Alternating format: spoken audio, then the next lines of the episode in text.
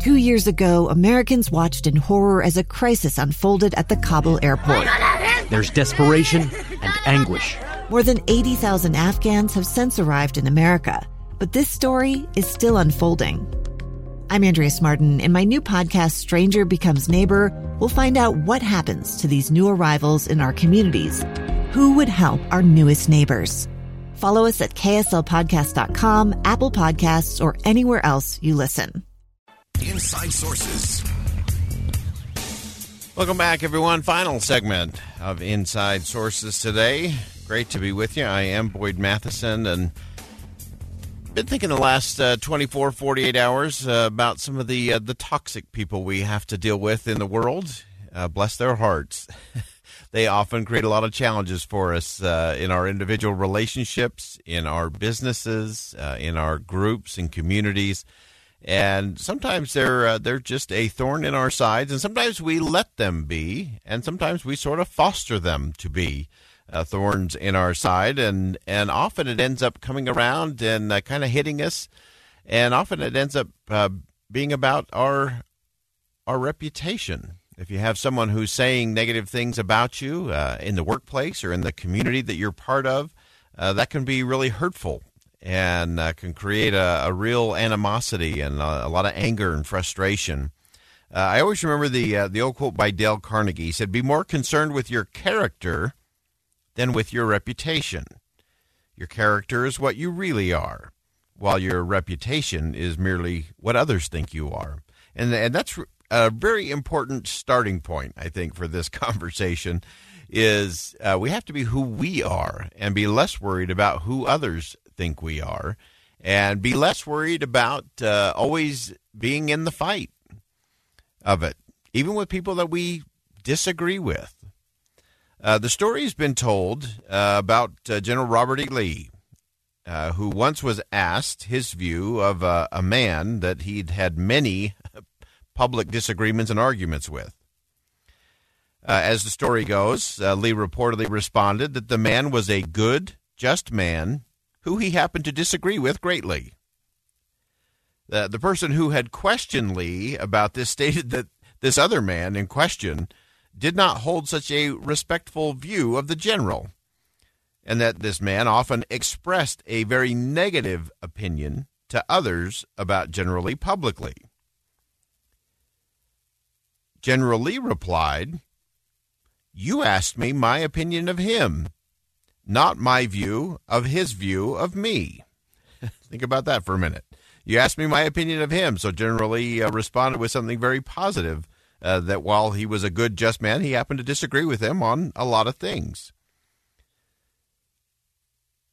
So rather than focusing on their view of you, that's not the issue of your character. Uh, so my view is the only view over which I have control, was how uh, General Lee concluded that conversation. Uh, so the way that we communicate with those we disagree with speaks volumes about who we are, not who they are. And the thing that I found is that petty personal attacks uh, never produce positive results, and sadly, they often keep us a safe distance from real solutions and real forward movement, again, in relationships, in groups, in businesses, in communities, whatever it might be.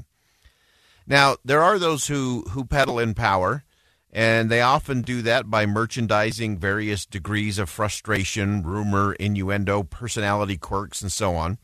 Uh, but the thing you have to remember is that people who use that kind of interpersonal dynamics and the kind of the office politics kinds of things. Uh, they want you to function from a position of weakness or a position of fear. And if you buy into that, you're going to spend all your time either fighting them or fearing what comes next based on what they say to you or about you to someone else. And neither of those help you move forward. Uh, it's also interesting to note that uh, people who function this way uh, again, they want you to function from a position of fear. They want you to question yourself rather than questioning them. They they want you to uh, focus on your words or behavior, not theirs.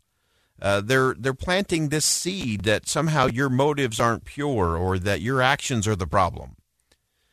And while I'm a I'm a firm believer in self assessment and taking in input and feedback from all sources, that's a good thing. But people who peddle in this kind of behavior, it's a controlling, manipulative thing that they're they're often striving to get strategic advantage over you uh, rather than trying to win with you and get positive things done. So these kinds of personalities, again, we see them in organizations, we see it in relationships. Uh, I always call them the bridge burners. Uh, they're always burning bridges everywhere they go. And uh, a good friend and colleague of mine used to remind me when we were faced with an opportunity to, to strike back or swing at someone who had taken a cheap shot at us or who had said something that wasn't true about us. Uh, she would always say, May the bridges you burn light your way. that is some really good advice.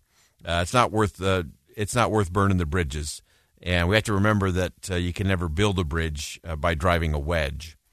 Uh, we all know when it comes to relationships, it's uh, if you've got an unwanted fire uh, breaking out in your home, the last thing you should do is pour gasoline on it.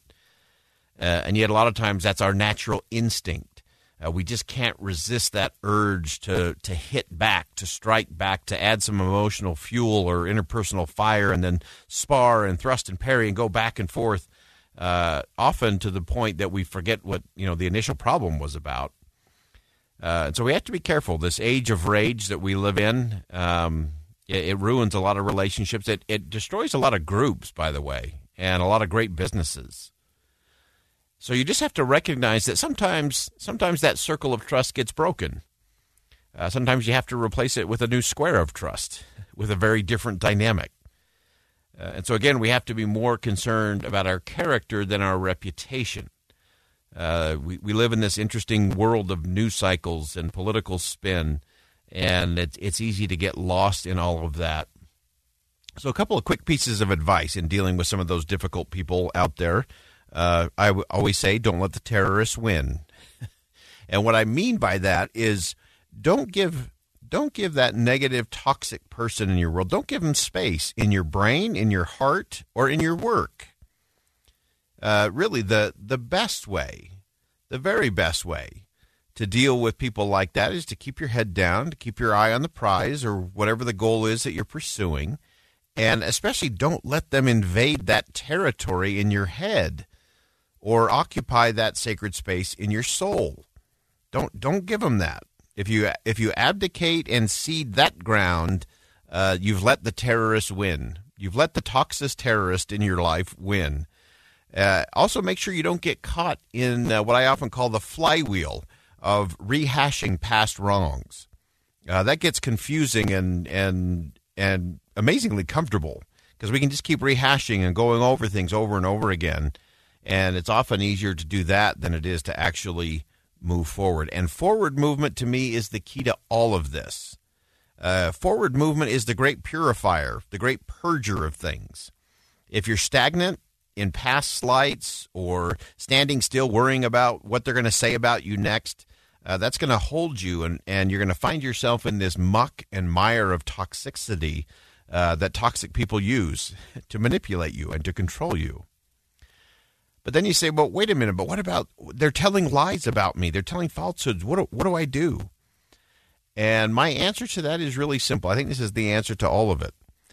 Just live your life in such a way that the evidence of your efforts, the evidence of your action, will provide such a wake of witnesses that no one will give credence to the criticism or the chatter of false friends or contemptuous colleagues. We just have to be better and keep moving forward and don't let the terrorists win. I'm Boyd Matheson. Thanks for joining us on Inside Sources today here on KSL News Radio. And as always, as you go out into the world, make sure you see something that inspires, say something that uplifts, and do something that makes a difference.